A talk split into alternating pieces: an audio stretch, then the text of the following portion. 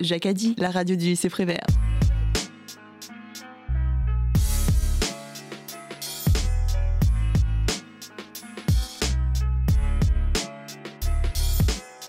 Bonjour à tous et tous, vous êtes bien sur Jacadi, la radio du lycée Prévert. Vous êtes sur la fréquence 96.2 ou sur jacadi.org. Nous nous retrouvons aujourd'hui dans cette émission préparée par les élèves du groupe AGGSP de Madame Chenu pour l'émission Puissance 4.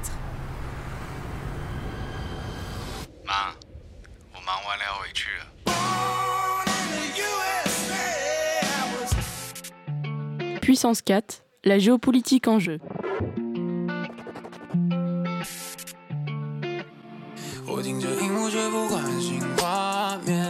Aujourd'hui, Chine et États-Unis. Aujourd'hui, dans Puissance 4, les États-Unis, la Chine, laquelle est la plus grande puissance, et la meilleure puissance et surtout la plus grande. C'est la question à laquelle les élèves de première spécialité AGGSP de Madame Chenu vont tenter de répondre. Nous allons tout de suite lancer notre première partie qui se nomme Les fondements des puissances chinoises et américaines, en lançant tout de suite avec la chronique d'Anaé et d'Océane sur l'économie des deux pays. Bonjour à tous, aujourd'hui préparez bien vos oreilles, un duel entre la Chine et les États-Unis ne fait qu'accroître. Mais en effet, qui gagnera cette bataille, ce combat, cette guerre ? Qui sera la première puissance économique du monde ?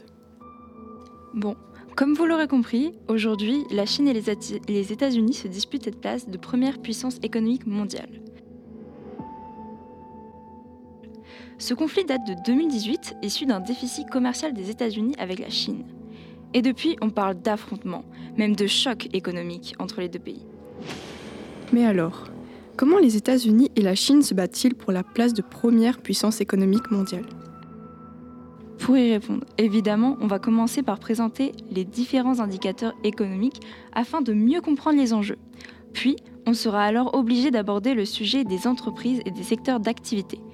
Et pour finir, évidemment, nous verrons de plus près leurs relations économiques internationales. Tout d'abord, avant de commencer de parler de ce sujet palpitant, je vais vous définir les différents indicateurs économiques afin de mesurer la puissance d'un pays. Commençons par rappeler ce qu'est le PIB, notion qu'on entend assez régulièrement mais qui n'est parfois pas si simple à définir. C'est le produit intérieur brut qui vise à mesurer la richesse créée par les activités de production. Puis, comme autre terme à définir, nous avons le commerce extérieur, qui représente l'échange de biens ou de services entre pays. Maintenant que les bases ont été posées, je laisse la parole à Océane, qui vous comparera les indicateurs économiques des deux pays. Merci Anaé. Donc avant tout, en 2022, le PIB de la Chine s'est élevé à 17 650 milliards de dollars, ce qui est gigantesque. Pour le côté des États-Unis, son PIB de la même année a atteint 24 796 milliards de dollars, dépassant alors de loin son concurrent chinois et la plaçant à la première place du classement des pays les plus riches du monde. Je m'excuse pour tous ces chiffres, mais ne vous inquiétez pas, c'est bientôt fini. L'exportation chinoise en 2022 a ramené plus de 5 000 milliards de dollars au sein du pays, tandis que les États-Unis en a ramené 300 milliards. Pour le coup, ici, c'est la Chine qui gagne. Malgré la puissance économique qu'est la Chine, celle-ci a connu ces dernières années de graves déficits dus à sa politique zéro Covid. Même si cette politique a pris fin en début décembre 2022 et a fait redémarrer les affaires chinoises, elle reste tout de même une fracture économique. Pour celles et ceux qui ne le savent pas, cette politique est une stratégie de gestion de l'épidémie visant à éliminer les contaminations de façon radicale au moyen de confinements, de tests Covid, de vaccinations et de port du masque obligatoire. Bref, on a nous aussi connu tout ça en 2022. Le problème, c'est que cette politique a plombé l'économie chinoise, qui est dans un état critique et d'effondrement total. Elle doit être urgemment redynamisée. Oui, en effet, le PIB a ralenti de 5 points entre 2021 et 2022. L'inflation s'est élevée à plus de 10,6% en octobre 2022 à cause de cette politique et la guerre en Ukraine. Le prix du gaz et du pétrole a lui aussi drastiquement augmenté, puis la fortune des milliardaires a chuté de 18%. Bon, malgré ces mauvaises nouvelles, la Chine est bien sûr très loin de perdre son titre de puissance économique. Il faut noter que les entreprises multinationales jouent un rôle important dans l'économie mondiale en raison de leur capacité à investir dans plusieurs pays, à tirer parti des avantages comparatifs de différents marchés et à maximiser leurs profits. Elles créent des emplois, génèrent des revenus et contribuent à l'innovation technologique. Par exemple, il y a Apple, une entreprise américaine qui conçoit et vend des produits électroniques grand public, des logiciels informatiques et des services en ligne.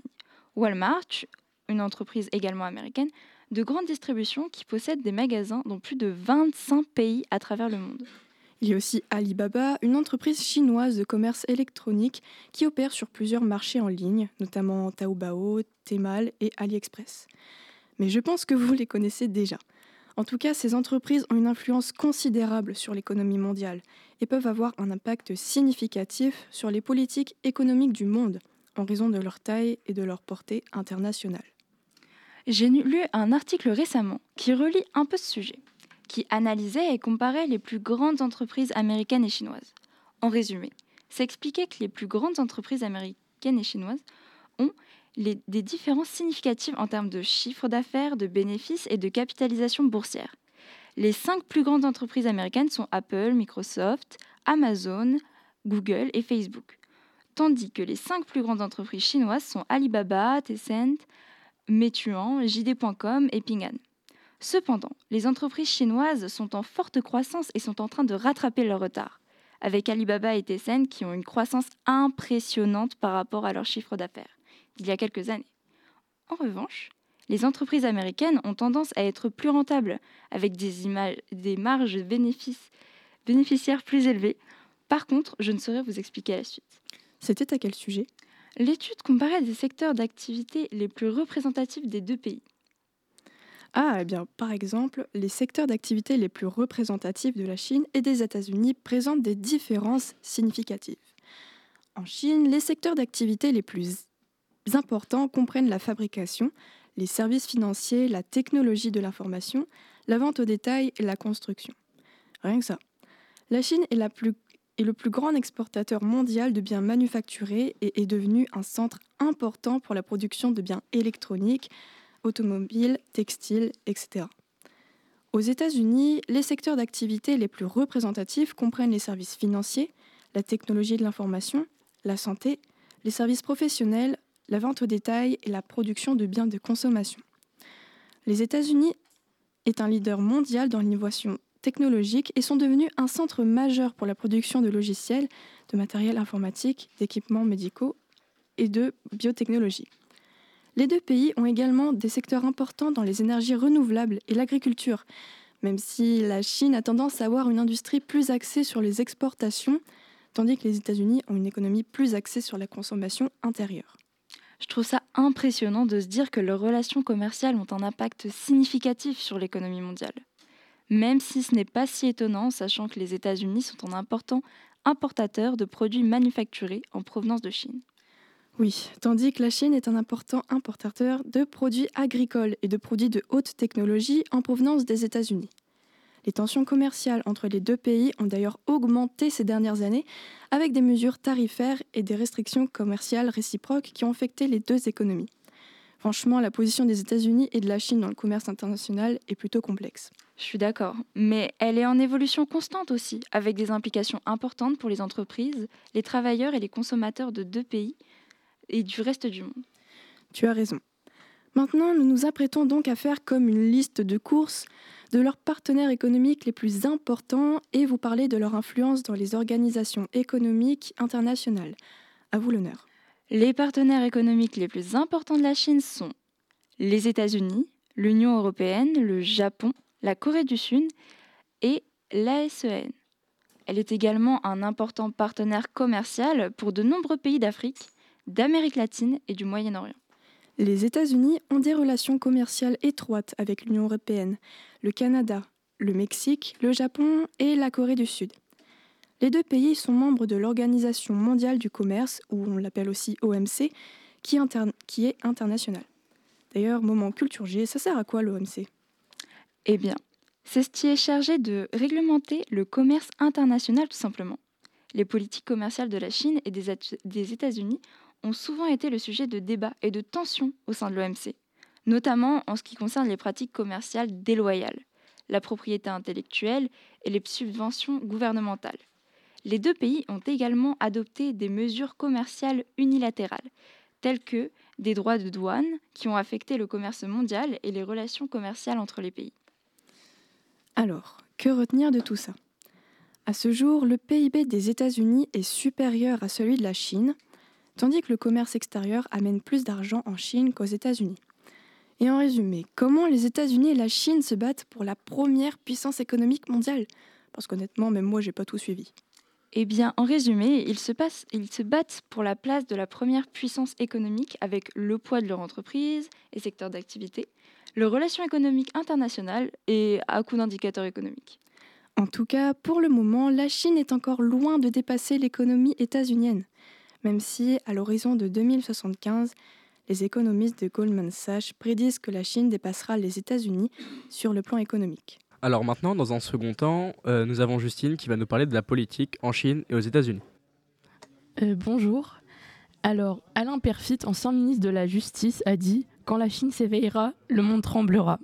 Après la victoire des États-Unis à la fin de la guerre froide en 1991, ils deviennent la première puissance mondiale, c'est-à-dire qu'ils ont la capacité d'imposer leur volonté et d'agir sur le monde en s'assurant d'une influence durable sur les autres États en termes économiques, culturels et diplomatiques.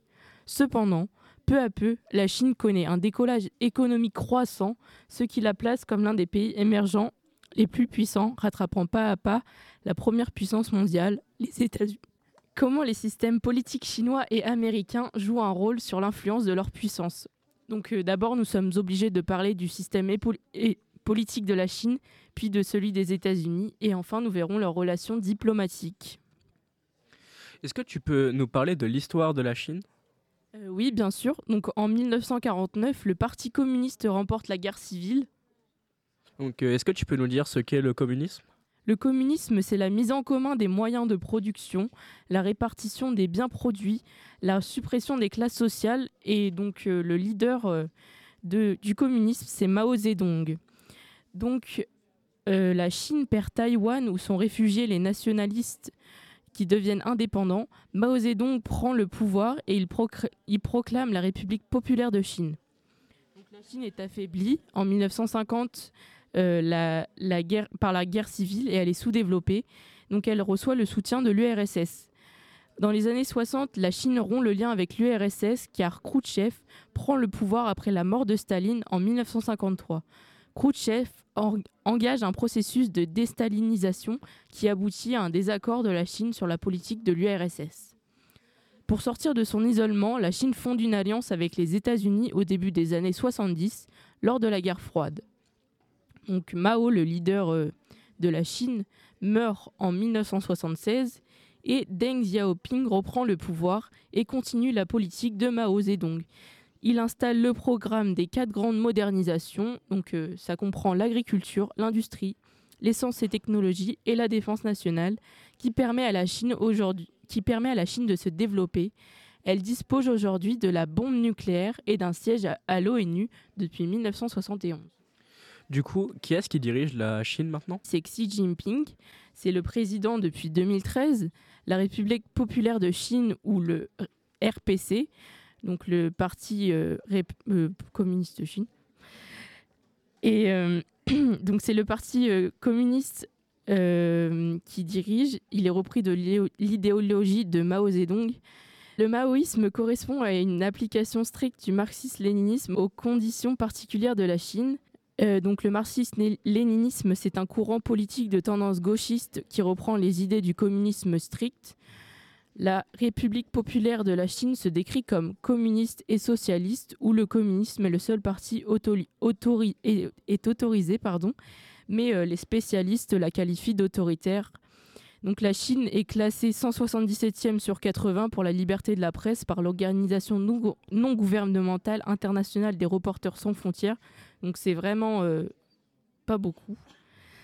En 2020... la Chine est le pays du monde où le nombre de journalistes emprisonnés est le plus élevé. Donc il y a le cas de la journaliste Gao Yu. La censure également fait partie de la vie quotidienne des Chinois. Donc la presse est relue avant publication, les médias sont contrôlés, la télévision exerce de la censure sur les dessins animés, notamment japonais et américains, entre 17h et 20h. Il existe également un ministre de la propagande qui applique la censure sur les moyens d'expression. Cependant, il y a une partie émergée de la Chine, donc qu'on ne connaît pas forcément, c'est qu'elle diffuse des films américains dans des cinémas pour attirer la clientèle chinoise, car les films chinois n'attirent pas beaucoup de clients chinois. La politique autoritaire de la Chine ne s'arrête pas seulement à la censure. La Chine utilise des moyens de systèmes de surveillance pour surveiller les faits et gestes de la population chinoise. Selon The Economist, en 2021, la Chine est classée 151e sur 167e pays dans l'indice des pays du plus ou moins démocratique. La Chine est-elle intégrée diplomatiquement dans les relations internationales mondiales ? Oui, donc la Chine dispose du plus d'ambassades dans le monde, de consulats et de missions permanentes. Donc ça favorise les relations diplomatiques de la Chine entre le reste du monde. La Chine exerce aussi une grande influence au niveau mondial, et c'est l'objectif d'ailleurs du président Xi Jinping. Il souhaite étendre son influence de leader mondial d'ici 2049. Donc, c'est l'année qui marquera le centenaire du régime communiste, donc 100 ans avant, en 1949. En parallèle, la Chine adopte une stratégie d'isolement de Taïwan, donc c'est l'île perdue après la guerre civile, sur la scène internationale, et elle exerce une pression sur l'île de Taïwan. Taïwan est aujourd'hui reconnue par 15 États contre 22 en 2016. Donc on voit que la Chine isole progressivement Taïwan pour se l'approprier et en refaire un État de son pays. Cependant, la Chine a encore du travail pour concurrencer la diplomatie des États-Unis. Justement, maintenant, parlons des États-Unis, Justine. Oui, alors les États-Unis, ils deviennent indépendants en 1776. Donc les États-Unis sont fondés sur la démocratie, l'économie libérale, la liberté d'expression et la foi religieuse. Donc quand les États-Unis deviennent indépendants, ils sont composés de 13 États. Au début, donc c'était des colonies anglaises. Et aujourd'hui, les États-Unis sont composés de 50 États. Et les premiers présidents des États-Unis, c'était George Washington. Donc aujourd'hui, actuellement, le président, c'est Joe Biden, le président depuis 2021. Il fait partie du parti démocrate. Donc les démocrates, c'est le parti qui conçoit la société américaine comme une union des communautés de citoyens. Il veut assurer la protection égale de leurs droits particuliers, notamment pour les moins puissants. Donc on qualifie les États-Unis d'unilatéralistes et de multilatéralistes. Donc l'unilatéralisme, c'est une attitude qui consiste pour une puissance à décider d'une action sans tenir compte du point de vue des autres ni des instances internationales. Donc comme les interventions dans les pays d'Afrique, comme les interventions militaires dans les pays d'Afrique. Donc c'est un exemple de d'unilatéralisme. Et ils sont aussi multilatéralistes, car donc le multilatéralisme, c'est un concept utilisé dans le champ des relations internationales. Il se définit comme un mode d'organisation des relations interétatiques, donc les relations entre États. Il se traduit par la coopération des trois États, au moins dans le but d'instaurer des règles communes. Donc on a quelques exemples de multilatéralisme, donc comme la SDN, la Société des Nations créée par les États-Unis. Donc c'est aujourd'hui l'ancien ONU, donc l'Organisation des Nations Unies.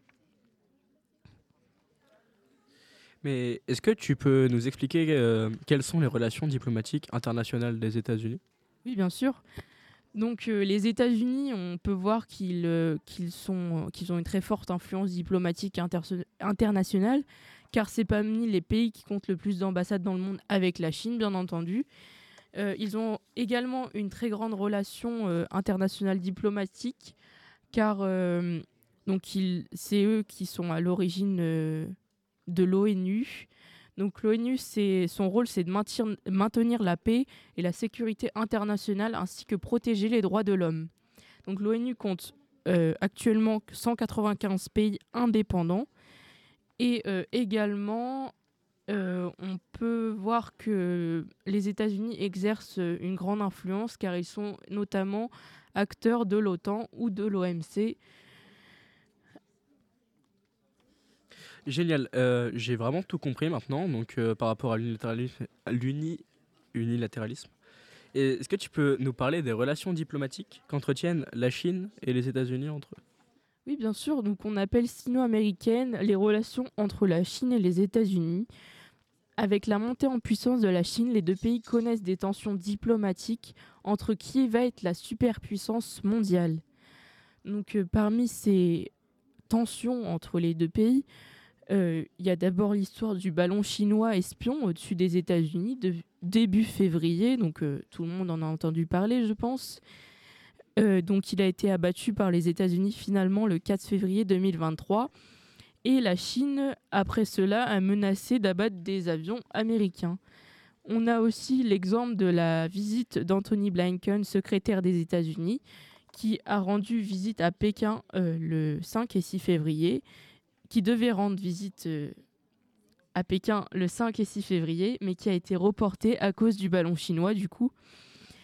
Et on a également la visite de Nancy Pelosi, qui est la représentante des États-Unis, qui avait rendu visite à Taïwan en 2022. Et cela n'avait pas plu du tout à la Chine, qui du coup veut continuer d'exercer son contrôle sur l'île de Taïwan. Donc cela a attisé les tensions diplomatiques entre les deux puissances. Donc on peut... Le 29 mars, Tsai Ing-wen s'est rendue aux États-Unis, donc c'est la présidente de l'île de Taïwan, et ça n'a pas plu du tout à la Chine, donc c'est très récent, et elle a dit « La pression extérieure n'entravera pas notre détermination à être active sur la scène internationale.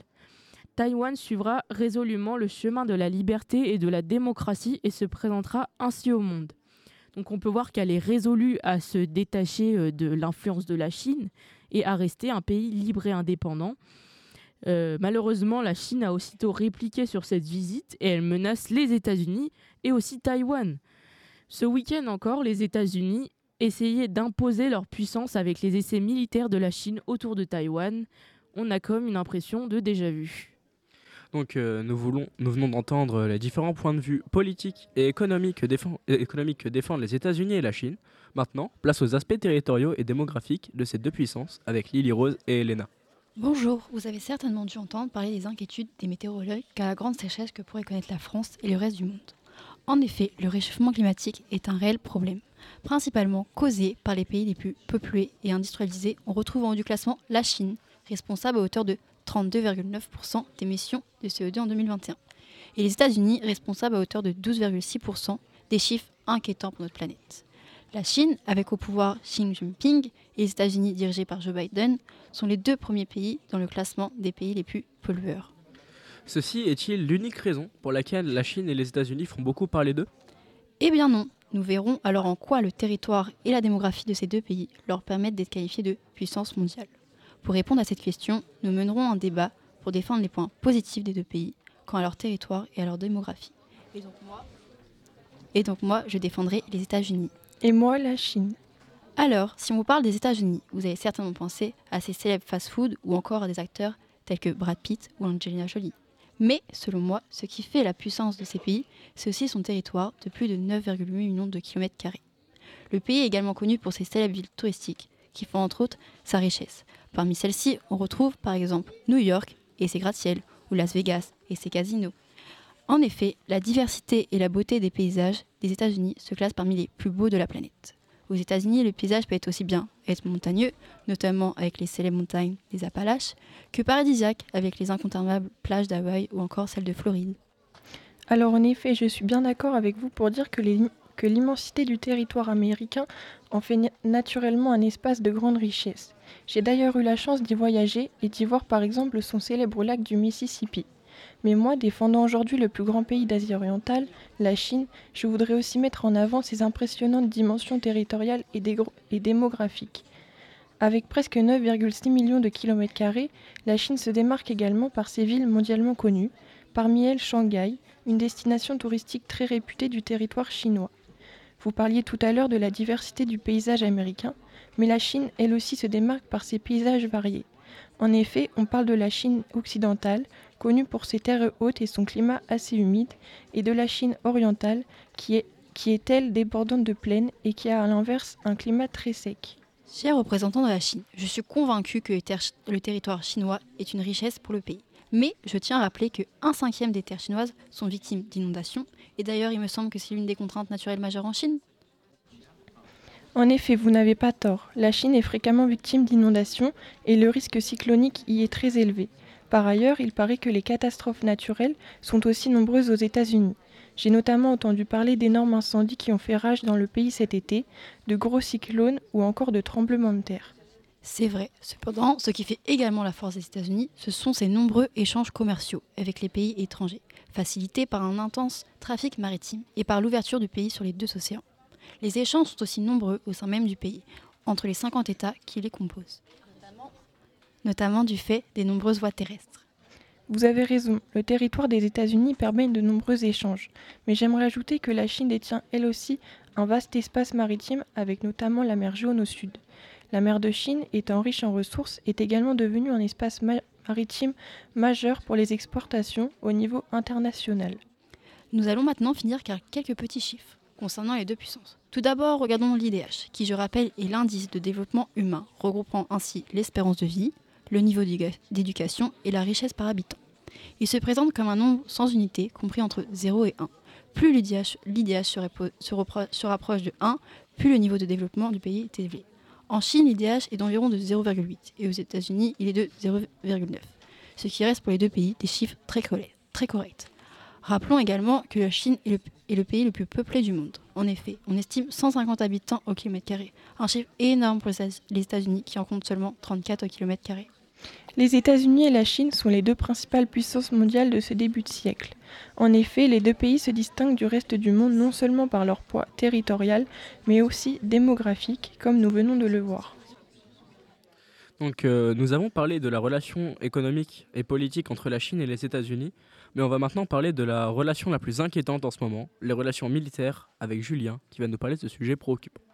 En effet, ces deux puissances sont en ce moment en rivalité, comme on a pu le voir avec les exercices d'entraînement de la Chine autour de Taïwan.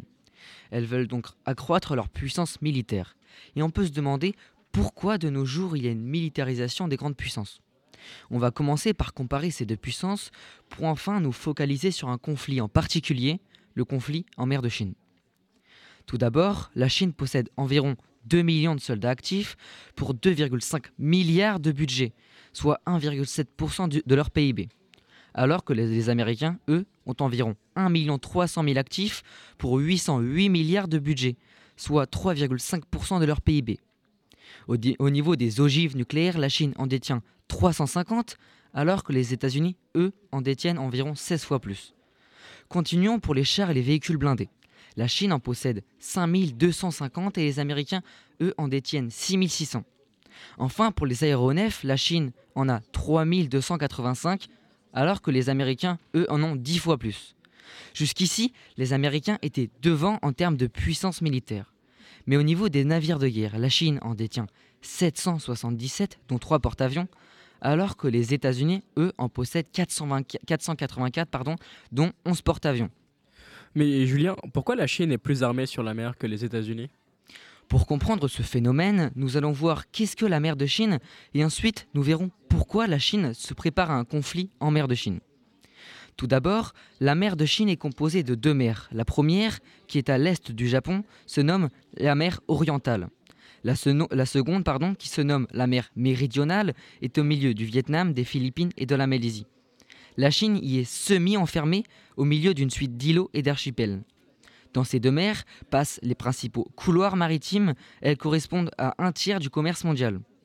De plus, depuis 1945, les États-Unis jouent un rôle de gendarme dans ces mers et ont créé un circuit d'enfermement autour de la Chine, alors qu'elle revendique un territoire dans ces mers qui compose Taïwan et la mer méridionale.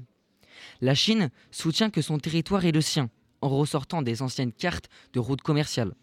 Mais ce territoire, regorge de plusieurs points forts. Le premier est la pêche, car la Chine est le premier consommateur de poissons au monde. De plus, cette mer serait également riche en minerais. La Chine a donc développé sa puissance maritime afin d'augmenter son emprise en mer de Chine, mais aussi pour y contrer l'influence américaine. On peut donc comprendre que cette partie cristallise des tensions. Merci à tous de nous avoir écoutés sur cette première partie. Nous allons maintenant écouter la musique Action de Hackrush, qui est une musique de C-pop, donc de la pop chinoise.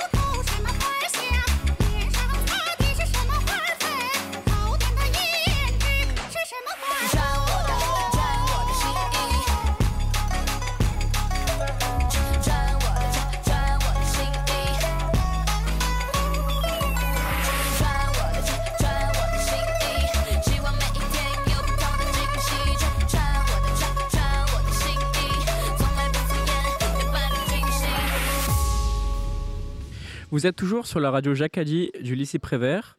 Je me suis malheureusement trompé de musique. C'était Vava, My New Swag. Nous allons maintenant entamer la seconde partie de cette émission avec les formes indirectes du pouvoir en Chine et aux États-Unis, en commençant par la rubrique d'Anaïs, de Paul et de Léo sur les enjeux de la langue avec l'anglais et le chinois dans le monde. Ah, la Chine et les États-Unis. Entre admiration et controverse, ce sont aujourd'hui les pays avec le plus d'influence au monde. Ces derniers utilisent leur soft power afin de nous attendrir. Le soft power est une sorte des trois formes de puissance, mais celle-ci la plus douce des deux autres. En effet, elle se transmet par la langue, la culture ou autre. Nous allons voir en quoi les enjeux des langues des puissances anglaises et chinoises sont-elles importantes pour le soft power. En premier, nous allons commencer avec l'enjeu des puissances anglaises et chinoises par leur langue, mais on ne peut pas voir ça si on ne parle pas des situations et l'enjeu de la de la puissance des langues au niveau influence et université, ainsi qu'au niveau informatique et commercial. Commençons par l'anglais. Elle est la troisième langue maternelle la plus parlée avec 380 millions de personnes, puis la première langue apprise avec 1,12 milliard de personnes. Elle fait partie des 6 langues reconnues par l'ONU en tant que langue officielle. Elle fait partie des 2 seules langues dont, dans le Conseil de l'Europe, l'OCDE et le Comité olympique, avec le français. Sa présence est due à 150 ans de domination de par les colonies comme le Canada, l'Inde ou d'autres encore. De par sa présence, elle s'impose comme la seconde langue diplomatique par les États-Unis à la conférence de Paris en 1919. C'est donc une langue d'affaires. L'anglais est présent partout, sur vos notices, sur vos paquets de céréales, que sais-je. Grâce à celle-ci, des organisations sont nées, comme le Commonwealth, qui compte 53 membres. De plus, tous reconnaissent le roi d'Angleterre comme leur chef symbolique. Mais 3 quarts des Américains et 95% des Britanniques sont monolingues, comme si leur langue leur savait aller partout. L'anglais a un monopole sur nous. Par exemple, quand on arrive dans un pays étranger, on va tout de suite avoir le réflexe d'avoir recours à l'anglais. Le chinois, quant à lui, est composé de plus de 50 langues comme le mandarin ou le tibétain. Le mandarin étant la langue la plus parlée en Chine. Elle est la langue maternelle la plus parlée à travers le monde avec plus de 900 millions de personnes. Si elle est la langue la plus parlée grâce à sa démographie. Cependant, elle est la deuxième dans le classement des langues apprises avec 1,1 milliard de personnes. Tout comme l'anglais, elle fait partie des langues reconnues comme langue officielle par l'ONU. Mais au niveau géographique, elle est reconnue officiellement qu'en Chine, à Taïwan et à Singapour. Les puissances se servent-elles de leur soft power, qui est leur langue ? Avec 45 millions de résultats sur Google lorsqu'on écrit anglais, osez me dire que nous ne sommes pas influencés par elle. La langue anglaise est la langue universelle. Elle est donc au cœur des communications dans les échanges internationaux, qu'ils soient par exemple professionnels, culturels ou bien personnels. Elle est obligatoire dans les établissements scolaires de plusieurs pays comme par exemple la France, la Suisse ou encore d'autres comme le Québec. De plus, Londres renforce son soft power avec le réseau d'enseignement du British Council, pardonnez-moi mon accent anglais, présent dans plus de 100 pays. Quant aux Chinois, elle ne comporte que 15 400 000 résultats sur Google lorsqu'on tape le mot chinois, soit 29 600 000 recherches de moins que l'anglais. Cependant, nous avons 18 millions de traductions du chinois vers l'anglais par jour. Pourquoi un tel chiffre ? Eh bien, les Chinois ne parlent pas anglais, tout simplement. Seulement à de rares exceptions, principalement dans les villes, Dans les campagnes, rien n'est adapté pour les voyageurs étrangers. Pour renforcer son influence depuis 2004, Pékin a créé plus de 500 instituts Confucius, surtout en Europe et aux États-Unis, ainsi que 46 en Afrique. Dans ces instituts, des cours d'arts martiaux sont gratuits, ainsi que les cours permettant d'apprendre le mandarin. Mais attention, ne jamais parler de Taïwan ou du Tibet, cela va créer des tensions avec l'université. Il n'y a pas que dans l'influence et les études dans lesquelles il y a des enjeux. Nous avons aussi l'informatique et le commerce. En effet, l'anglais est la langue universelle informatique. Tout simplement car le codage numérique a été inventé par Kurt Gödel, un Autrichien naturalisé américain. Pour ce qui est du commerce, la langue anglaise est très importante. Étant la langue universelle, elle permet de communiquer lors d'échanges commerciaux à l'échelle internationale. C'est donc le moyen de contact le plus rapide entre 2 personnes ne parlant pas la même langue. La maîtrise de l'anglais est incontournable dans le monde du travail, surtout dans ce contexte d'hypermondialisation. Bien que la langue anglaise soit le moyen de communication universel pour le commerce, la langue chinoise n'est pas très loin derrière. Elle est la première langue d'affaires en Asie, ainsi que la seconde dans le monde. Pour ce qui est de l'informatique, les Chinois utilisent le codage anglophone ainsi que des claviers avec les mêmes alphabets que nous. Cet essor de la langue chinoise va-t-il permettre la remise en question de la puissance de la langue anglaise ? Jacadi, la radio du lycée Prévert. Je remercie ceux qui ont fait cette chronique avec moi, Anaïs et Paul, et je remercie Melvin. Mais je vais reprendre la parole. Nous allons maintenant écouter un extrait de Semaine de l'écho par Karina Chabour sur France 24 en juin 2021. Retour sur le plateau de la Semaine de l'écho. Washington veut mettre près de 250 milliards de dollars sur la table pour financer sa guerre technologique contre la Chine. Ce mardi, le Sénat américain a approuvé à une écrasante majorité un vaste projet de loi. Objectif, investir massivement dans les technologies de pointe et contrer la percée chinoise.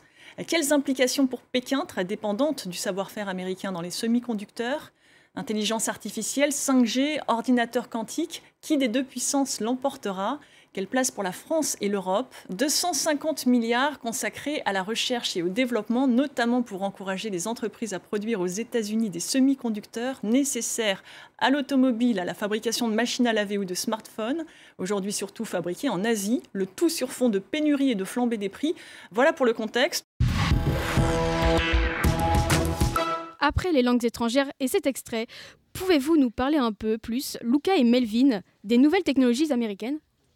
Est-ce que vous connaissez les GAFAM ? Ce sont les plus grandes entreprises technologiques américaines. Donc on y retrouve Google, Apple, Facebook, Amazon et même Microsoft. Mais de nos jours, on y retrouve également les Natu, Netflix, Airbnb, Tesla et Uber. Elles représentent à elles seules 1261 milliards de chiffre d'affaires en 2021, soit un PIB équivalent à celui de l'Espagne. Donc aujourd'hui, on peut se demander comment sont ces géants technologiques américains et comment ils investissent sur le futur.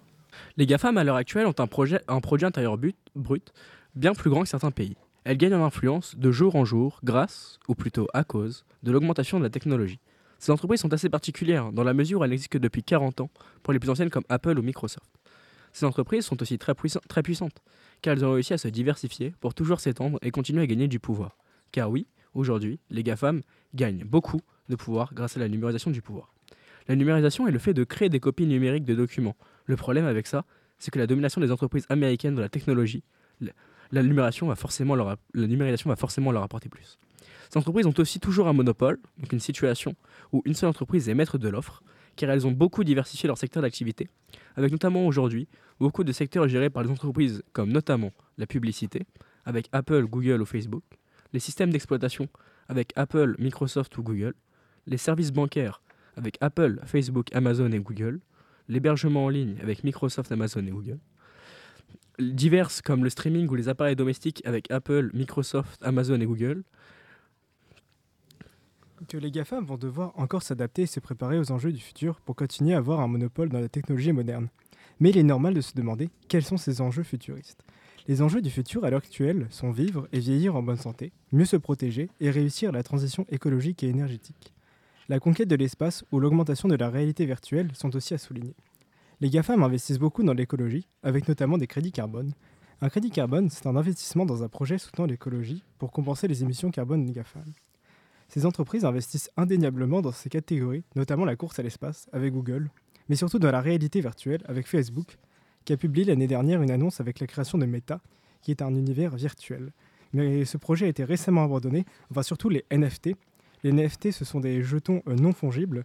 Fongible, c'est un adjectif, c'est un terme économique qui fait référence à un bien ou un actif pouvant être échangé contre un autre bien ou actif de même valeur. La sécurité est aussi importante pour des entreprises comme Apple ou Google qui proposent de plus en plus de gérer des choses comme les cartes bancaires de ses utilisateurs comme avec Apple Pay. Les géants technologiques américains sont les entreprises qui ont été créées récemment, donc moins de 40 ans, et qui se sont imposées grâce au fait qu'ils étaient premières sur le marché de la technologie et car ils ont réussi à diversifier leur domaine. Ils commencent actuellement à investir dans les enjeux du futur, avec notamment la course à l'espace et à la sécurité pour Google et le développement de la domotique, qui est le fait d'avoir des maisons qui sont entièrement contrôlées grâce aux téléphones et aux ordinateurs, donc qui est aussi géré par Google ou Apple. Mais aujourd'hui, les entreprises technologiques américaines ne sont plus seules sur le marché. Les entreprises technologiques chinoises sont en train de s'imposer dans le système technologique, et notamment TikTok, qui devient un des réseaux sociaux les plus fréquentés, et aussi des marques comme Xiaomi, qui commencent à s'imposer dans le secteur de la téléphonie mobile. Merci beaucoup Melvin et Luca. Et si je vous parle des géants du numérique chinois, seriez-vous capable de me citer et me dire à quoi correspondent les BATX ? Marie et Lorena, je vous laisse la parole. Les BATX sont un regroupement de 4 puissances numériques chinoises, Baidu, Alibaba, Tencent et Xiaomi. 2 entreprises numériques en font partie, telles que ByteDance, qui possède TikTok, Lenovo ou bien Huawei, mais elles ne sont pas inscrites dans ce sigle. Le capital boursier des BATX s'élève à près de 950 millions de dollars. Impressionnant, hein ? La première puissance des BATX que nous allons voir est Baidu. Baidu est un moteur de recherche créé par Robin Lee et Eric Chu en 2000, fait pour concurrencer le moteur de recherche américain Google. Il propose de la musique, a une carte appelée Baidu Maps, délivre des actualités en continu et propose un service de messagerie instantanée. Que demander de plus ? C'est en 2013 que la plateforme est le moteur de recherche le plus consulté en Chine. Et en 2019, il est le 3e site le plus visité sur Internet. Baidu a même récemment créé Ernie Bot. À quoi sert Ernie Bot ? Eh bien, Ernie Bot a été a été créé pour concurrencer ChatGPT. Maintenant, passons à Alibaba. Alibaba est connue comme l'Amazon chinois. Elle est une entreprise de commerce électronique qui possède également des filiales telles que Alipay et AliExpress. L'entreprise Tencent correspond au T de BATX. Elle est créée en 1998 par plusieurs hommes d'affaires, dont Ma Huateng, l'un des hommes les plus riches du monde, et est spécialisée dans les services internet et mobile, ainsi que dans la publicité en ligne. L'entreprise est à l'origine des deux services de messagerie instantanée les plus utilisés en Chine, soit QQ et WeChat. Reconnue dans le monde entier, elle s'impose rapidement dans le domaine des jeux vidéo et crée son propre studio de développement, Jade Studio, en 2008. De nombreuses entreprises lui font appel, comme Activision, qui lui confie l'adaptation de la série de jeux vidéo Call of Duty en version mobile. À côté de cela, l'entreprise chinoise possède 40% des parts du studio américain de développement Epic Games, à l'origine de jeux comme Fortnite, Rocket League ou encore Genshin Impact.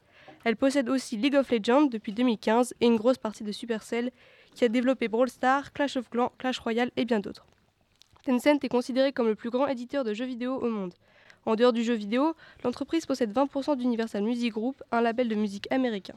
Elle a tenté de se lancer dans le métaverse, mais a récemment abandonné faute de rentabilité. Pour compléter l'acronyme, on retrouve la marque spécialisée dans la téléphonie mobile et les équipements électroniques Xiaomi. Elle a été fondée par Lei Jun en 2010. C'est la troisième marque de téléphone la plus vendue derrière Samsung et Apple. Elle représente 14% des parts du marché. Aujourd'hui, les innovations technologiques ont une place importante dans notre monde. Et grâce à elles, un pays peut gagner en puissance en ayant la main sur des marchés et en étant toujours plus innovant. C'est le cas de la Chine, qui arrive en tête avec 37 secteurs technologiques sur 44 considérés comme stratégiques. De plus, entre 2012 et 2020, elle a été la première en termes d'innovation technologique et se trouve à la deuxième position du rang mondial de nombre de brevets déposés. Pour vous donner un ordre d'idée, la Chine possède 80% du marché mondial de drones civils. Elle a investi presque 1,650 milliards dans la 5G. La Chine possède à ce jour 500 villes intelligentes et investit énormément dans la green tech. Mais pourquoi et que permet cette avancée dans les innovations technologiques ? En Chine, il n'existe quasiment aucune limite quant à l'expérimentation, là où d'autres pays imposent des limites. De plus, la Chine est un pays autoritaire et la population s'offusque peu sur le respect de la vie privée. Tout ça combiné avec des entreprises qui amassent des données, cela permet une avancée à pas de géant. En effet, la Chine expérimente comme avec la reconnaissance faciale et la vidéosurveillance qui est de plus en plus présente partout et ils sont capables de s'améliorer très rapidement. Si on vous dit Silicon Valley, vous voyez de quoi on parle ? Eh bien en Chine, il y a Shenzhen, cette ville des nouvelles technologies. Ça ne vous dit peut-être rien, mais c'est là qu'est installé le siège social de Huawei et Tencent par exemple. Shenzhen est apparue à la suite d'un projet de mégalopole dans la Greater Bay Area, autour de Hong Kong. Elle est l'une des villes les plus riches de Chine et elle accueille environ 14 000 entreprises de nouvelles technologies. C'est la troisième ville à enregistrer le plus de brevets en Chine. C'est à Shenzhen que se sont d'ailleurs ouverts des bureaux chez Apple et Microsoft, ainsi qu'Airbus, cette fois pour y implanter un centre d'innovation. Une autre Silicon Valley est Zhongguancun, un nom compliqué pour un endroit qui dénombre 41 centres de ressources et développement de multinationales que vous connaissez comme pour Google, Nokia, Sony, Samsung, Apple, etc. L'alliance entre la technologie et le gouvernement en Chine a créé plusieurs scandales. Et à l'origine de ces derniers, une loi, la loi de sécurité chinoise qui stipule que toutes les entreprises et tout individu chinois doit, si le gouvernement le demande, livrer ses informations et données personnelles. Plusieurs entreprises en ont fait les frais, et parmi elles, l'application TikTok. Mais dis-moi Lorena, c'est quoi TikTok ? TikTok, c'est un réseau social de partage de vidéos chinois qui cumule plus de 1,7 milliard d'utilisateurs dans le monde. L'application a été interdite à la Commission européenne et au Parlement de Bruxelles, ainsi qu'aux fonctionnaires et parlementaires dans d'autres pays comme le Canada et les États-Unis, et plus récemment en France, sur tous les téléphones fournis par l'État pour les agents publics. Le problème ici, c'est que si le gouvernement chinois demande à TikTok de lui fournir des données personnelles de ses utilisateurs, il lui est impossible de refuser. Le réseau social a accès aux micros, aux contacts, aux appareils photos et à la localisation de ses utilisateurs, entre autres. Autant de données personnelles qui peuvent se retrouver entre les mains du régime autoritaire chinois. En plus de cela, TikTok peut, en sachant ce que l'on aime, petit à petit orienter notre opinion, la manipuler pour nous faire penser à certaines choses et nous faire aimer certaines choses. Le gouvernement chinois pourrait donc manipuler les opinions publiques occidentales en utilisant TikTok. En sachant que la désinformation y est bien présente, on estime que 20% des vidéos d'actualité sont fausses ou trompeuses. Les États-Unis réfléchissent même à bannir TikTok pour tous les citoyens du pays. Surtout qu'en décembre 2022, TikTok a reconnu avoir espionné et fouillé dans les données personnelles de deux journalistes américains.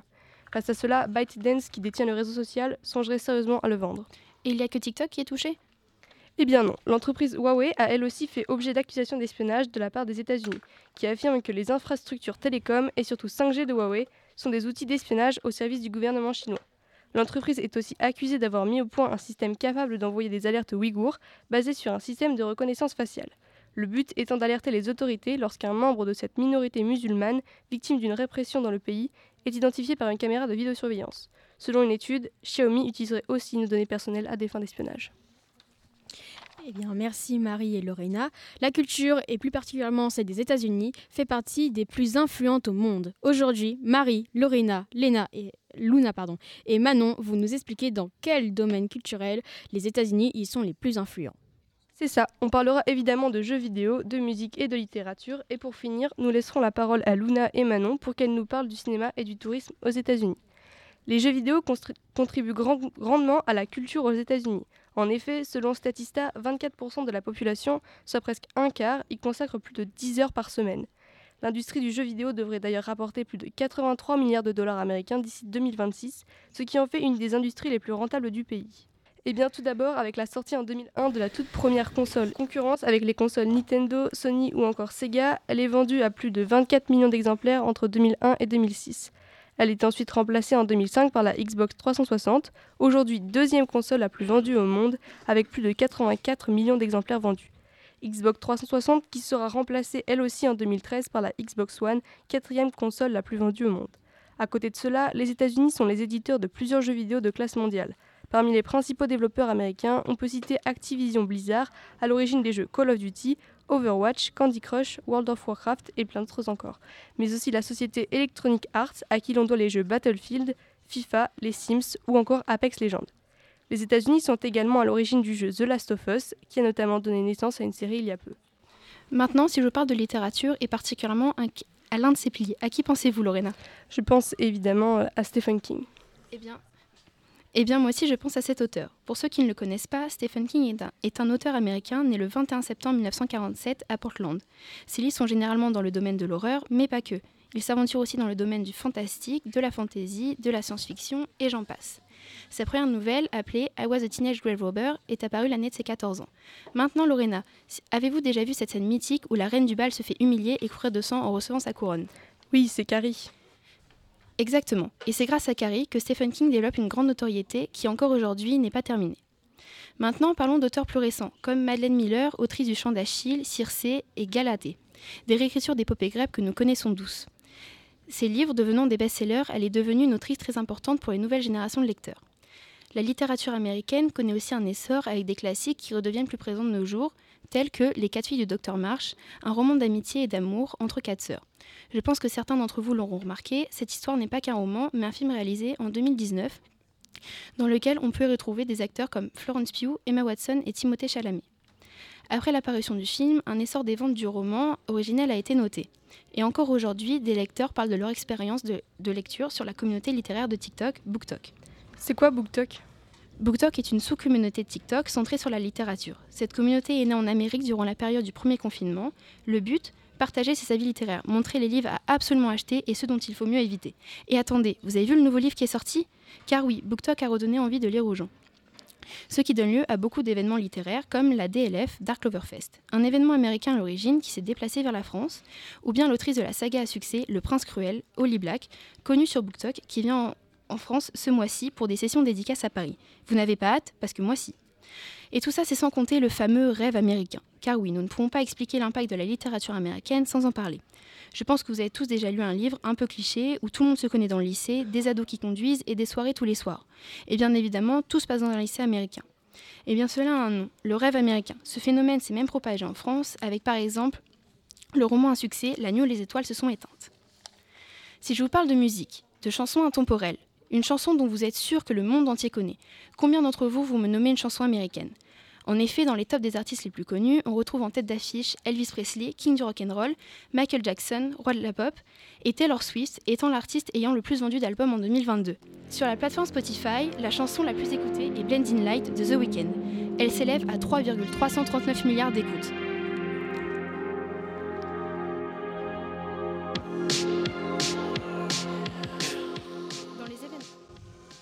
Dans les événements récents, qui n'a pas entendu parler de la représentation qu'a fait Rihanna au Super Bowl, qui a fait 115 millions de vues en seulement un mois sur YouTube. Il y a aussi eu Beyoncé, aujourd'hui la femme la plus récompensée des Grammy Awards, avec 32 Grammy à son actif. En plus d'être très connus, les artistes américains ont eu un impact important sur le monde de la musique. Aujourd'hui, nous avons l'habitude d'avoir des clips travaillés, cinématiques, presque des courts-métrages. En effet, qui ne connaît pas cette chanson ?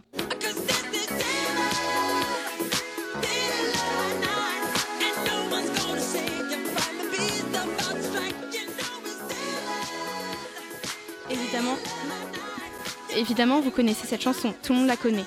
Eh bien, c'est grâce à cette chanson et cet artiste américain que les clips existent. Le clip de Thriller de Michael Jackson dure 13 minutes. Ces 13 minutes ont réussi à apporter la peur dans les foyers. Et si notre star du rock'n'roll française était en fait un pur produit de soft power américain ? Johnny Hallyday, connu à l'international et mondialement reconnu comme star du rock. Mais ce style vestimentaire, cette attitude, cela ne vous rappelle pas quelqu'un ? Un certain King ? Eh oui, Elvis Presley est une de ses plus grandes inspirations. Mais ce n'est pas tout. Son nom de scène très américain aussi est totalement différent de son vrai nom, Jean-Philippe Smet, qui... Il ira jusqu'à se faire lui-même franco-américain et suivra tous les courants musicaux provenant des États-Unis. Pour clôturer avec le soft power musical américain, nous allons vous donner quelques genres musicaux qui proviennent des États-Unis, que vous côtoyez régulièrement et qui influencent toujours la musique. Le rock et ses dérivés, le blues et le jazz, le country, le hip-hop, ainsi que la pop qui a notamment permis à la Corée du Sud d'étendre son soft power avec la K-pop. Enfin, le rap, le genre le plus écouté chez les jeunes, et où l'américain Eminem tient les rênes en étant le rappeur le plus rapide à ce jour. En parlant des jeunes, savez-vous que la radio la plus écoutée est Énergie et que sur cette chaîne on retrouve peu de chansons françaises et beaucoup de chansons américaines ? D'ailleurs, en ce moment, la chanson la plus écoutée des radios françaises est Flower de Miley Cyrus que nous allons écouter après la rubrique de Manon et Luna. À part ce que nous venons de citer, d'autres choses font le soft power des Américains. En effet, son cinéma est une puissance culturelle, ce qui provoque beaucoup, ainsi que ces choses, son tourisme au rayonnement mondial. Dites-nous en plus, Luna et Manon. Le cinéma en provenance des États-Unis est considéré comme étant celui qui a le plus profondément façonné le cinéma au cours de son premier siècle d'existence, autant au niveau contenu et technique qu'au niveau économique et culturel. Effectivement, les films américains se démarquent et passent outre les frontières, puisqu'ils sont en anglais, celle-ci étant la principale langue internationale. C'est vrai, prenons un exemple. Pourrais-tu me citer le premier film qui te vient à l'esprit ? Comme le 2 est sorti récemment, je pense plutôt à Avatar. Ah, qui ne connaît pas Avatar, film mondialement connu ? De plus, ces films donnent une idéologie des États-Unis, ce qui pousse les touristes à venir visiter ces villes. Qui n'a jamais eu envie, par simple curiosité ou non, d'aller visiter New York, Los Angeles ? Mais pour cela, ils produisent des films avec un objet commercial, c'est-à-dire qu'ils cherchent à toucher un large public pour développer un secteur économique. Cette industrie du divertissement est sans partage. Les États-Unis imposent une domination avec le plan Marshall créé à la fin de la Seconde Guerre mondiale. Bon, pour ceux qui ne connaîtraient pas le plan Marshall, en gros, c'est une aide qui devait permettre aux pays européens de se reconstruire après la guerre. Cette industrie du divertissement impose des personnages, des codes et même des visions du monde et des valeurs vues par les États-Unis. C'est ainsi qu'ils amènent le soft power. Mais vous pourriez vous demander qu'est-ce que le soft power ? En gros, c'est la capacité d'un État à influencer et à orienter les relations internationales en sa faveur. Un concept qui a été maîtrisé très rapidement par Hollywood. Netflix, Paramount sont également de bons exemples. Ils proposent des films dans leur intérêt et international. Cela montre l'exemple de l'American Way of Life qui s'est imposé au-delà des frontières. Et oui, nous aussi nous y participons. Pas seulement par le cinéma. Qui n'utilise pas Google par exemple ? L'American Way of Life étant un mode de vie qui s'est développé au XXe siècle aux États-Unis. Il repose sur la consommation de masse et le bonheur matérialisé. Cependant, ces industries du divertissement montrent les impopularités, avec des films critiquant la guerre, des séries féministes, mais encore des shows télévisés avec des caricatures. Les grandes productions audiovisuelles comme le cinéma hollywoodien contribuent au rayonnement culturel. Effectivement, grâce à ces idéologies montrées dans les films, les populations veulent découvrir ce pays de leurs propres yeux. En 2022, les États-Unis se classent premiers au rang du marché touristique mondial. Malgré la crise du coronavirus, on peut remarquer que le goût des touristes pour les États-Unis n'a que peu changé. En effet, en 1995, les recettes du tourisme s'élevaient à environ 69 millions d'euros, soit 1,2% du produit national brut. En 25 ans, la dépendance du pays n'a que peu diminué, avec plus de 45 millions de touristes, dont 1,8 million de Français, et un rendement à près de 75 000 milliards de dollars. Mais pourquoi les États-Unis suscitent autant de déplacements ? D'abord, grâce à l'image que les États-Unis renvoient, notamment à travers le cinéma, comme nous l'avons vu précédemment, mais aussi grâce à la diversité d'activités et de paysages que nous offre ce grand pays américain. Ses ressources variées, avec des massifs montagneux, des littoraux balnéaires ainsi que des nombreuses réserves naturelles, attirent des millions de visiteurs chaque année.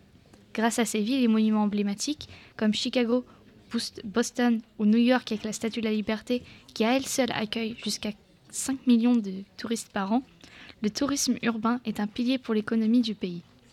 Grâce à ses variétés en ressources touristiques, les États-Unis restent donc une des destinations les plus prisées au monde, autant par les étrangers que par les Américains souhaitant redécouvrir leur pays, ceci représentant 2,2 milliards de déplacements touristiques internes. Cela nous prouve que les États-Unis est une destination se démarquant parmi les autres. Merci beaucoup à Marie, Lorena, Manon et Luna. Nous allons maintenant écouter Flowers de Miley Cyrus. We were good, we were gold, kind of dream that can't be sold. We were right till we weren't, built a home and watched it burn. I didn't want to leave you, I didn't want to lie, started to cry but then remembered I can buy myself flowers.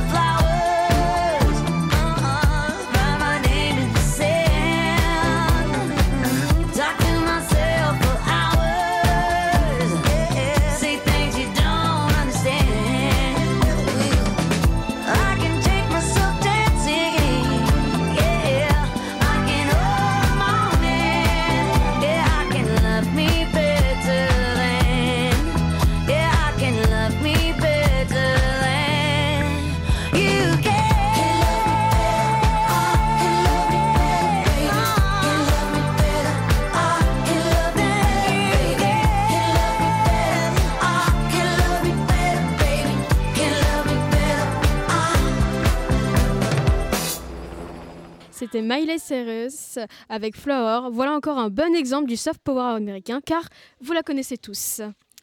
À présent, la culture chinoise que nous verrons a de nombreux points communs avec les États-Unis, bien qu'elle présente un peu plus de difficultés. D'abord, nous allons voir un reportage de Europe 1 sur la censure d'un épisode en Chine des Simpsons. C'est un dessin animé qui ne fait pas dans la langue de bois. Les Simpsons, connus pour leur humour irrévérencieux, ont vu l'un de leurs épisodes censurés en Chine. Oui, Pékin n'a pas aimé leur référence au travail forcé des enfants. Disney+, qui distribue la série, a donc dû courber les chines et retirer l'épisode, Sébastien de Belzic. Il aura suffi de cette simple phrase où Homer fait allusion aux enfants qui fabriquent des téléphones portables dans des camps de travail forcés en Chine pour que cet épisode du célèbre dessin animé Les Simpsons disparaisse de la chaîne Disney à Hong Kong. Le régime communiste ne tolère aucune critique, non seulement en Chine continentale où Disney n'est même pas distribué officiellement, mais aussi désormais à Hong Kong où la censure était jusque-là moins tatillonne. Depuis la reprise en main du territoire il y a 3 ans et une loi interdisant la moindre critique envers le régime chinois, on ne compte plus les documentaires, les livres ou les films interdits. Et pour les Simpsons, c'est même déjà la 2e fois que leurs blagues ne font pas sourire du tout les autorités chinoises. Le précédent épisode retiré du service de vidéo en ligne faisait allusion au massacre de Tiananmen avec là encore une phrase choc de Homer qui devant le mausolée de Mao disait « Il est comme un petit ange qui a tué 50 millions de personnes ». Pékin, Sébastien Lebelzik, Europe 1. Pour cette chronique, nous écoutions Lamia et Louise pour la culture chinoise. En point commun entre la Chine et les États-Unis et leur attractivité touristique. Parmi les nombreux sites touristiques chinois, on retrouve la muraille de Chine, avec 10 millions de visiteurs chaque année, le parc naturel de Wulingyuan, inscrit au patrimoine mondial de l'UNESCO, ou encore la cité interdite de Pékin, qui expose à merveille l'architecture chinoise. On peut aussi noter que la cuisine chinoise a une influence dans le monde, de par ses nombreux buffets à volonté dispersés un peu partout dans chaque pays, mais aussi grâce à ses nombreux plats traditionnels comme le poulet impérial ou le porc aigre doux. Moins glorifiant mais bel et bien réel, on retrouve aussi des clichés comme la consommation de chiens qui tachent l'art culinaire chinois. Et bien que la Chine essaie de se détacher de ce stéréotype, cette idée reste malgré tout encore ancrée dans l'imaginaire collectif. Et le cinéma, t'en parles ou pas ? Car c'est quand même les États-Unis qui sont les boss dans ce domaine, non ? Alors oui, parlons du cinéma. Bien que la Chine soit le premier producteur mondial de séries télévisées, aucune ne se vende à l'étranger. En effet, nous connaissons l'univers chinois à travers les films américains tels que Mulan, Shang-Chi ou encore Kung Fu Panda. Même Bruce Lee ou Jackie Chan, des figures emblématiques qui représentent l'art martial chinois, travaillent pour le cinéma hollywoodien. Après quelques recherches, nous avons constaté qu'au cours de ces dernières années, aucune production cinématographique chinoise n'avait eu une réelle influence à l'international. En revanche, l'univers chinois est très bien représenté, avec ses musiques et tenues traditionnelles comme le hanfu qui est une longue robe cintrée sur la taille et faite de soie. Et dans le folklore chinois, on retrouve des instruments emblématiques tels que le guziang ou la pipa qui font des sons juste sublimes. Je vous laisse écouter.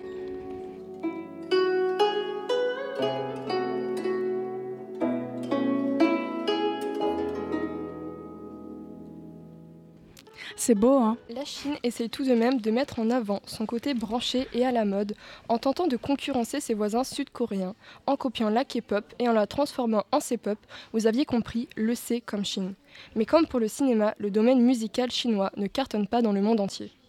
Enfin, ce qui démarque le plus la Chine depuis ces 2 dernières années est le milieu du jeu vidéo, surtout avec la fulgurante ascension du jeu gratuit Genshin Impact. Avec ses 4 milliards de dollars de chiffre d'affaires et ses 50 millions de joueurs par mois, ce palier confirme la popularité du jeu dans le monde entier et positionne la Chine comme l'un des pays les plus puissants sur le marché mondial du jeu vidéo. Il est classé 3e dans les jeux mobiles les plus téléchargés, derrière PUBG et Honor of Kings. Si vous n'êtes toujours pas convaincu, il y a des produits dérivés Genshin qui sont trop dérivés. Il existe des téléphones Genshin, des parfums Genshin, même des voitures Genshin, vraiment, c'est n'importe quoi. Ce qui le caractérise est l'énorme contenu que propose le jeu malgré sa gratuité, ce qui attire forcément plus de monde, dont moi, et le jeu propose un grand nombre de personnages tous différents les uns des autres, une histoire très complexe, et se compose de plusieurs régions qui s'inspirent de plusieurs régions du monde, comme la région de Liyue qui est inspirée de la Chine. Une partie de Liyue est inspirée du parc naturel de Wulingyuan justement, avec ses piliers rocheux à perte de vue. Le jeu montre la beauté et la richesse culturelle du pays. La Chine emploie tous les moyens pour prouver que son pays est une puissance culturelle.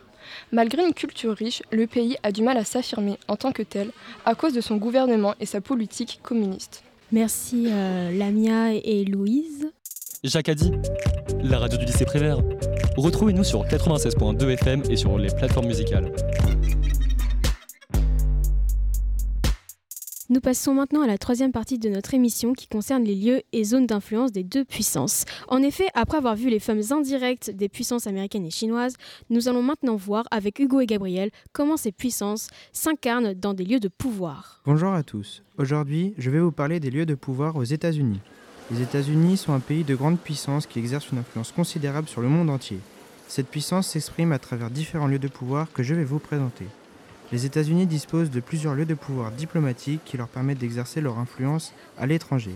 Parmi ces lieux de pouvoir, on peut citer la Maison-Blanche. C'est le lieu de résidence du président américain et le centre de l'exécutif américain. C'est également le lieu où se prennent les décisions diplomatiques les plus importantes. Le département d'État, c'est le ministère des Affaires étrangères des États-Unis. Il est responsable de la mise en œuvre de la politique étrangère américaine et de la représentation des États-Unis à l'étranger. Et enfin, les ambassades américaines, c'est les États-Unis qui disposent d'ambassades dans de nombreux pays à travers le monde. Ces ambassades sont des lieux clés pour les échanges diplomatiques et les négociations avec les gouvernements étrangers. Les États-Unis sont également un acteur majeur de l'économie mondiale. Les États-Unis disposent de nombreux lieux de pouvoir économique tels que la Réserve fédérale. C'est la banque centrale des États-Unis. Elle est responsable de la politique monétaire et de la régulation financière du pays. Wall Street, c'est le quartier financier de New York où se trouvent de nombreuses banques, institutions financières et marchés boursiers. C'est un lieu clé pour les échanges économiques et financiers à l'échelle mondiale.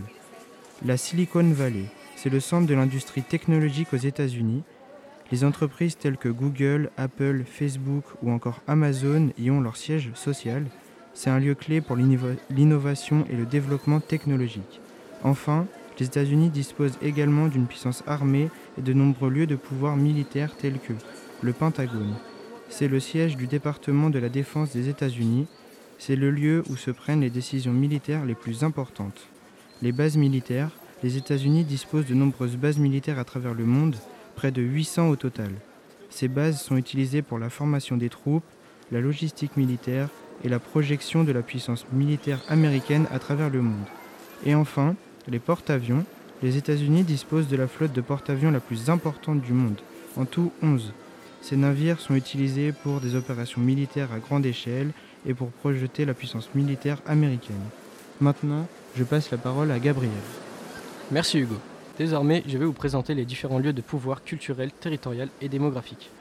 Nous allons d'abord commencer par voir les lieux de pouvoir culturel aux États-Unis. Les États-Unis ont de nombreux lieux de pouvoir culturel qui jouent un rôle important dans la vie de ses habitants. On peut voir que les principales villes comme New York, Los Angeles, Chicago ou encore San Francisco sont toutes des lieux de pouvoir culturel en raison de leur richesse culturelle, de leur histoire et de leurs musées. Il y a également de nombreux sites historiques importants tels que Washington qui abrite des centres culturels importants comme Hollywood. Maintenant, nous allons voir les lieux de pouvoir territorial aux États-Unis. Effectivement, les États-Unis ont également de nombreux lieux de pouvoir territoriaux qui sont souvent associés à leur géographie, unique et à leur importance territoriale comme la Californie avec ses grandes villes, ses plages et montagnes, ou le Texas avec ses vastes étendues désertiques, ses grandes villes et son industrie pétrolière. Les grandes villes portuaires comme New York ou Los Angeles sont aussi des lieux de pouvoir territorial en raison de leur importance dans le commerce international. Pour finir, nous allons voir les lieux de pouvoir démographique. Les États-Unis ont aussi de nombreux lieux de pouvoir démographique qui sont souvent des villes avec une grande population et une diversité culturelle importante. Des villes comme New York, Los Angeles, Chicago, Houston, Miami, Dallas et bien d'autres grandes villes sont des exemples de villes qui exercent une forte influence démographique. Ces villes ont une population importante et diversifiée qui leur permet d'avoir une grande influence sur la nation. Enfin, des États comme la Californie, le Texas, la Floride et l'État de New York ont une forte influence démographique en raison de leur population élevée et leur importance géographique. On peut donc en déduire que les lieux de pouvoir démographique, territorial et culturel est presque toujours une question de contexte et dépend de nombreux facteurs différents. Il est important de prendre en compte tous ces facteurs pour se faire une image précise des relations de pouvoir dans chaque situation. Merci Hugo et Gabriel. Nous allons maintenant venir à vous, Nolwenn et Roman, car qui dit lieu de pouvoir américain, dit lieu de pouvoir chinois. Dites-nous en plus sur ces lieux de pouvoir chinois. Pas besoin de vous rappeler donc que la Chine est une véritable puissance mondiale, après tout ce qui a été dit. Que ce soit sur le plan de l'économie, de la culture, de la politique ou encore sur le plan militaire. À ces vastes pays, la Chine compte de nombreuses grandes villes et le pays en tire tous les bénéfices possibles. En effet, la Chine compte des villes très importantes qui font sa puissance. Aujourd'hui, on a décidé de s'appuyer sur deux villes ô combien importantes, la capitale de la Chine, à savoir Pékin, et Shanghai, une très grande ville avec un pouvoir économique énorme. Alors tout d'abord, Pékin, capitale de la Chine, aussi appelée Beijing par les anglo-saxons et en Chine, cette ville est en effet une puissance au sein même de la Chine, mais a aussi une aura à l'international. En effet, quand on vous parle de Pékin, vous pensez instantanément aux nombreux monuments et architectures colorées au sein de la ville, à la Grande Muraille de Chine, ou encore aux nombreux événements que cette ville est accueillie, car oui, Pékin a un très grand pouvoir culturel. Cette ville attire chaque année des millions de touristes et représente grandement la culture du pays, qu'elle soit actuelle ou plus ancienne. Les temples sont le meilleur exemple de la culture chinoise ancienne. Colorés, grandioses, avec une architecture propre à la Chine, ces temples sont grandement présents dans la ville, avec notamment la cité interdite et la colline du charbon, deux endroits splendides avec de magnifiques temples. La place Tiananmen est aussi un lieu important. 4e plus grande place du monde, elle est entourée de nombreux monuments rappelant l'histoire de la Chine. Des lieux sacrés sont aussi présents dans la ville, tels que le Temple du Ciel ou encore le Temple des Lamas, qui sont des lieux de culte importants pour les habitants. Comment parler de tous ces monuments sans parler évidemment de la Grande Muraille de Chine ? Se situant un peu plus au nord du centre de Pékin, la Grande Muraille de Chine est un lieu visité par tout le monde et même par les habitants, puisqu'il rappelle l'histoire de la ville, mais aussi du pays, puisqu'elle avait pour but de protéger les frontières au nord du pays. Dans les architectures plus récentes, nous avons par exemple le Centre national des arts du spectacle, souvent appelé l'Opéra de Pékin, qui a une architecture très moderne. Outre les différentes architectures, Pékin compte aussi des spécialités culinaires propres à la ville, comme le canard laqué, la fondue chinoise et aussi les jiaodi. Enfin, depuis quelques années, Pékin a accueilli de grands événements avec d'ores et déjà de nombreux festivals tout au long de l'année. Pékin a accueilli en 2008 les Jeux Olympiques, mais aussi en 2022 les Jeux Olympiques d'hiver. Ces Jeux Olympiques, bien qu'ils soient un événement culturel, nous amènent à un autre point, celui du pouvoir économique. Pékin est aussi un lieu de pouvoir économique en Chine et ces Jeux Olympiques en font partie. En effet, lorsqu'une ville accueille une telle compétition, cela rapporte très gros au pays, avec tous les visiteurs, les sponsorings que tout ça rapporte énormément à la Chine. Mais ce n'est pas que dans ce domaine que Pékin a un très grand pouvoir économique en Chine. En effet, Pékin est aussi une ville majeure dans les finances de la Chine. La finance est ce qui constitue la plus importante des activités à Pékin. La ville de Pékin compte en effet plusieurs quartiers d'affaires dans les secteurs de Fungzhengmen, Fujianmen ou encore de Guomao, où de nombreuses entreprises, mais surtout de nombreuses banques sont présentes.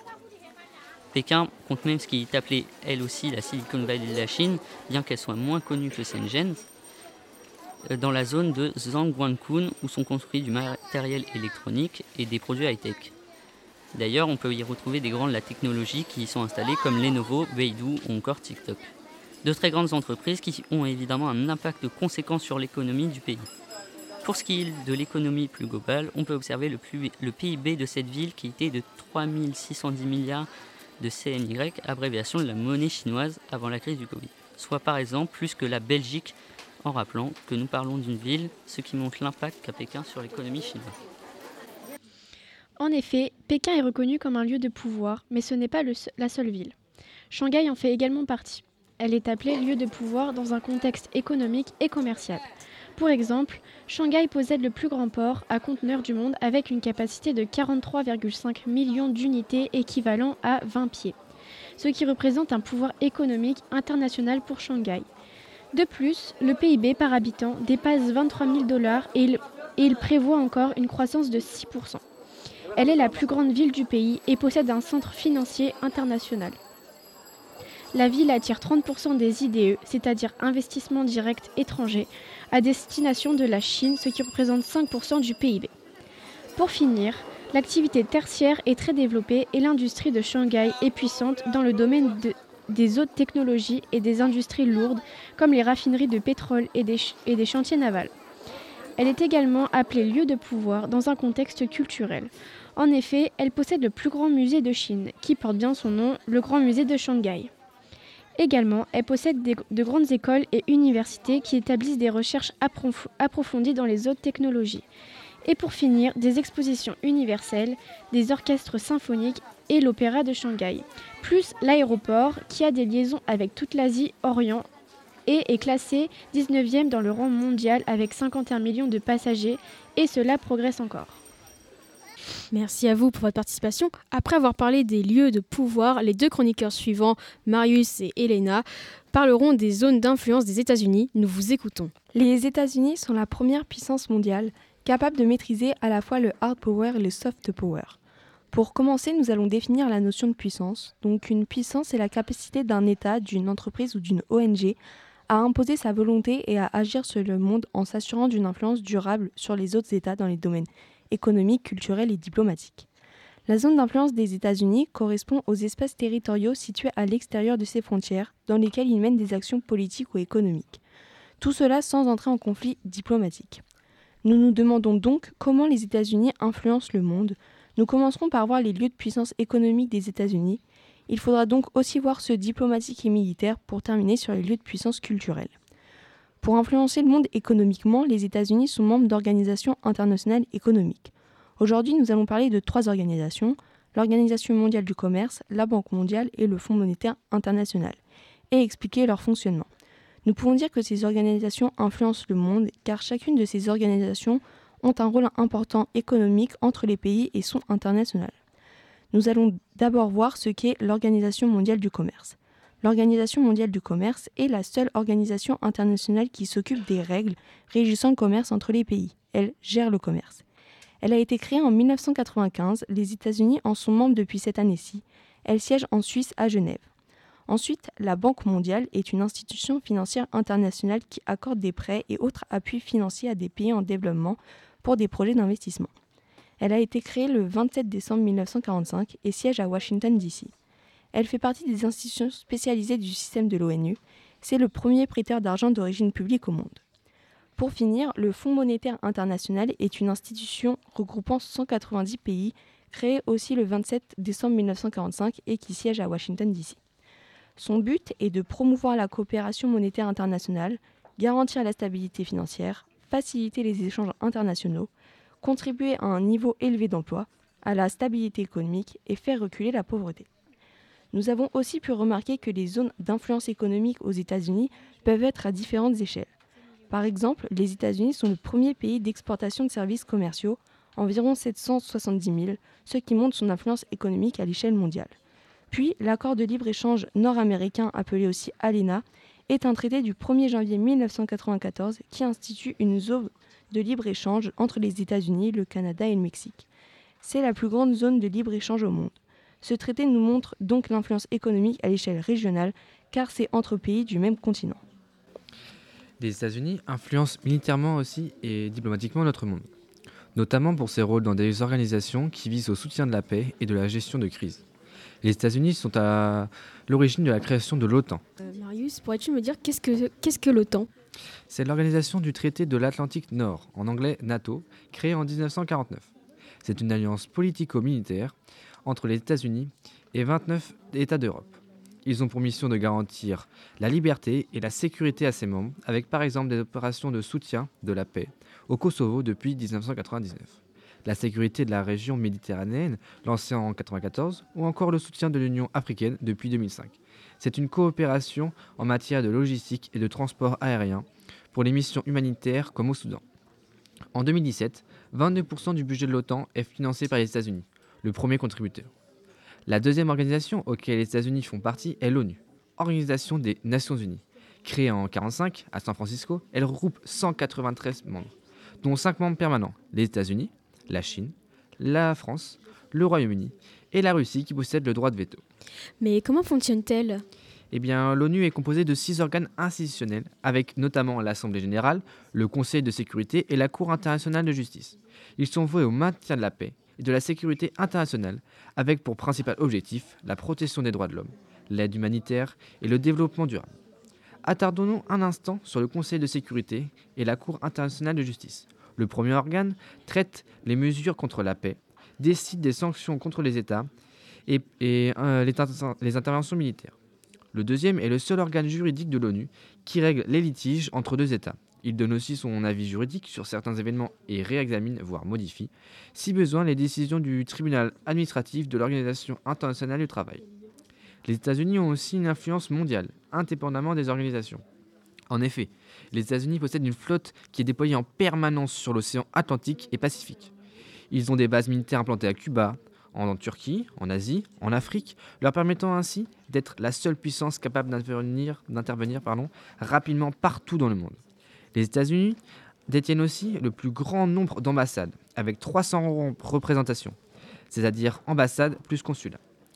Hormis les alliés de l'OTAN, ils ont de bonnes relations avec le Japon, la Corée du Sud, l'Arabie Saoudite, le Maroc et plusieurs États d'Amérique du Sud.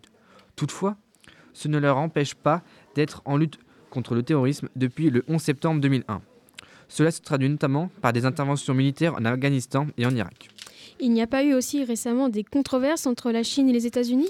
Si, effectivement, rappelons les dernières tensions avec la Chine pour l'indépendance de Taïwan et l'histoire d'espionnage chinois avec le ballon météorologique. Pour finir, au niveau des ventes d'armes, les Américains représentent 54% du marché mondial. Pour terminer sur l'influence américaine, nous allons traiter de la culture, notamment au sein d'organisations telles que l'UNESCO. La puissance culturelle des États-Unis est reconnue mondialement. Ainsi, leur participation à des organisations culturelles leur permet à la fois de promouvoir leur patrimoine culturel et d'aider les autres États à le faire. L'UNESCO, l'Organisation des Nations Unies, pour l'éducation, la science et la culture, en est un parfait exemple. Fondée en 1945 à Londres, elle lutte contre les préjugés, les discriminations, la défense des droits de l'homme et la sauvegarde des patrimoines culturels. Elle réunit 193 États membres qui définissent l'orientation et la ligne de conduite générale de l'UNESCO. Ils adoptent aussi le programme et le budget. Ici, on s'intéresse à l'implication de l'UNESCO au niveau de l'éducation et de la culture. Elle œuvre à renforcer le système éducatif dans le monde, avec l'égalité des genres, l'alphabétisation, le droit à l'éducation et des enseignants bien formés, ainsi qu'en bon nombre. Enfin, au niveau culturel, l'UNESCO vise à sauvegarder le patrimoine culturel et naturel mondial, que ce soit les monuments historiques, les musées, l'art et j'en passe. Nous pouvons alors dire que les États-Unis ont aussi une influence culturelle. Pour expliquer cela, nous pouvons dire que, tout d'abord, c'est le troisième pays touristique en nombre de visiteurs à l'échelle mondiale. Ces visiteurs viennent principalement des États frontaliers. Ensuite, ces grandes écoles, telles que Harvard, Yale, Stanford, Columbia ou encore Princeton, sont les écoles les plus prestigieuses au monde et sont donc mondialement connues. Tout comme ces écoles, les entreprises des États-Unis sont internationales et ont de grands rôles dans l'économie, comme Microsoft, Apple, Facebook, Walmart, etc. Pour finir, la musique aux États-Unis a aussi un grand rôle d'influence dans le monde. Effectivement, les États-Unis arrivent en tête du classement grâce à des scores très élevés dans la catégorie de musique mondialement reconnue, et de sièges de maisons de disques présents dans le pays. Nous pouvons donc conclure que les États-Unis influencent donc le monde économiquement, diplomatiquement, militairement et culturellement. Merci pour votre participation. Nous allons maintenant nous intéresser aux zones d'influence de la Chine dans le monde et plus particulièrement, les routes de la soie. Nous écoutons Angeline et Mathias à ce sujet. Aujourd'hui, nous allons vous parler des routes de la soie, qui sont des routes commerciales entre l'Asie et l'Europe. Nous allons nous demander comment la Chine étend-elle son pouvoir à travers ses routes de la soie. Il y a 138 pays qui ont rejoint ce projet. Cependant, ces pays devront rembourser les 1000 milliards qui ont été faits sur 10 ans. Cela va les mettre dans une relation de dépendance. Ces travaux autour du monde offrent de la main-d'œuvre aux Chinois, mais pas assez aux habitants locaux. Par exemple, en Guada, qui se situe en Guadeloupe, la moitié de la main-d'œuvre était chinoise. De plus, 265 espèces sont menacées par ces routes commerciales. Il y a des dommages inestimables pour les ressources halieutiques et des déforestations, comme à Bornée, qui est une île d'Asie du Sud-Est. Selon Institute of International Finance, 85% des projets des routes de la soie sont à l'origine de fortes émissions de gaz à effet de serre. Parlons maintenant du soft power. Pour l'exprimer, la Chine a des centres Confucius à travers l'Europe qui diffusent la langue et la culture chinoise. La Chine a aussi un investissement dans les équipes de foot. Pour finir, elle est aussi présente dans des organisations internationales comme l'OMS ou l'ONU. Merci Angeline. Nous allons maintenant parler de Xi Jinping, qui, nous le rappelons, est le président de la Chine qui organise un projet économique. Ce projet consiste à faire des échanges commerciaux avec l'Occident.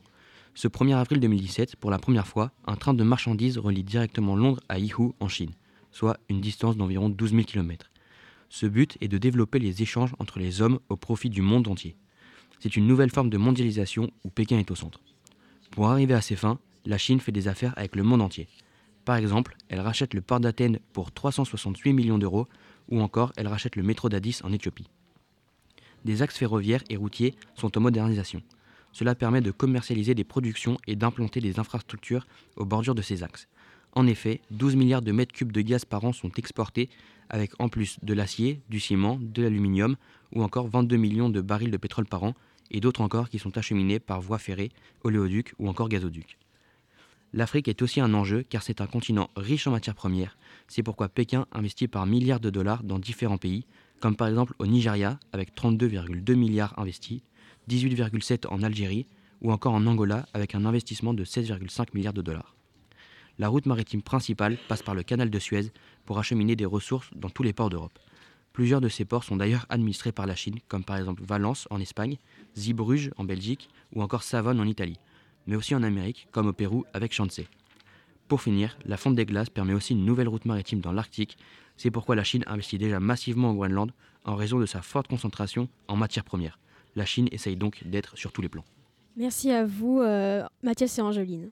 Nous arrivons maintenant à la fin de cette émission. Merci de nous avoir écoutés dans Puissance 4, l'émission géopolitique du lycée Prévert. Vous pouvez nous retrouver lors de la prochaine émission sur la fréquence 96.2 à 20 km autour de Pont-de-Mer.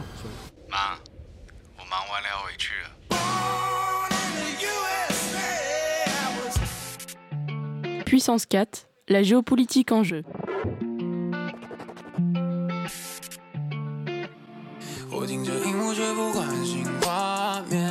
Aujourd'hui, Chine et États-Unis. Merci à vous tous et toutes pour votre participation. Je remercie également Zoé et Tess à la technique. Jacadi. C'est aussi la plateforme en ligne jacadi.org.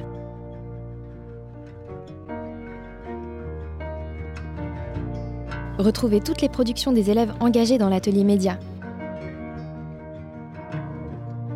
Journal lycéen, exposition numérique, double page avec l'éveil de Pont-de-Mer et bien sûr, toutes les émissions de radio. À bientôt sur jacadi.org.